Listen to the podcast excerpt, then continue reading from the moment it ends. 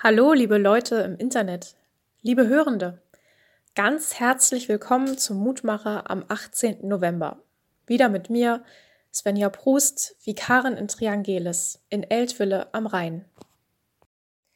Würden Sie von sich sagen, dass Sie ein kritikfähiger Mensch sind? Lassen Sie andere über sich urteilen. Und wie fühlt sich das an, wenn Sie über sich hören, das hast du gut gemacht oder das war schlecht? Vielleicht antworten Sie jetzt, es kommt drauf an, wer mir das sagt. Fakt ist aber auch, die Meinung anderer kann sehr verletzen. Und oftmals denkt man noch nach Jahren an einen Moment zurück, in dem andere ein schlechtes Urteil über einen gefällt haben und man insgeheim nur dachte, oh Gott, ich hab verkackt. Solche Erinnerungen können große Macht haben. Beim Propheten Jesaja heißt es, Herr unser Gott, es herrschen wohl andere Herren über uns als du, aber wir gedenken doch allein deiner und deines Namens. Ich denke, dass dieser Vers ein kleines Mutmachwort sein kann, wenn ich mich mal von der Kritik anderer abhängig oder gequält fühle, weil es mich daran erinnert, dass es am Ende nur Gott ist, der ein Urteil über mich fällt.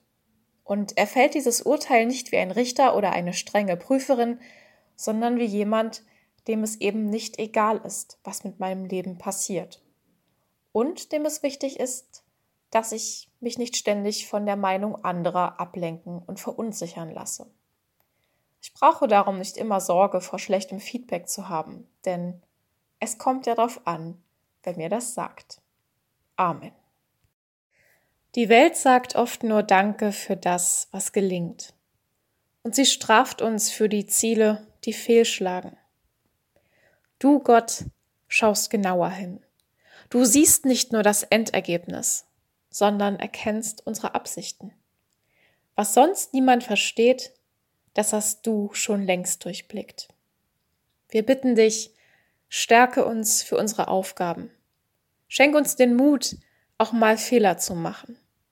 Und lass uns nicht vergessen, dass dein Wort zu uns das Letzte ist. Amen.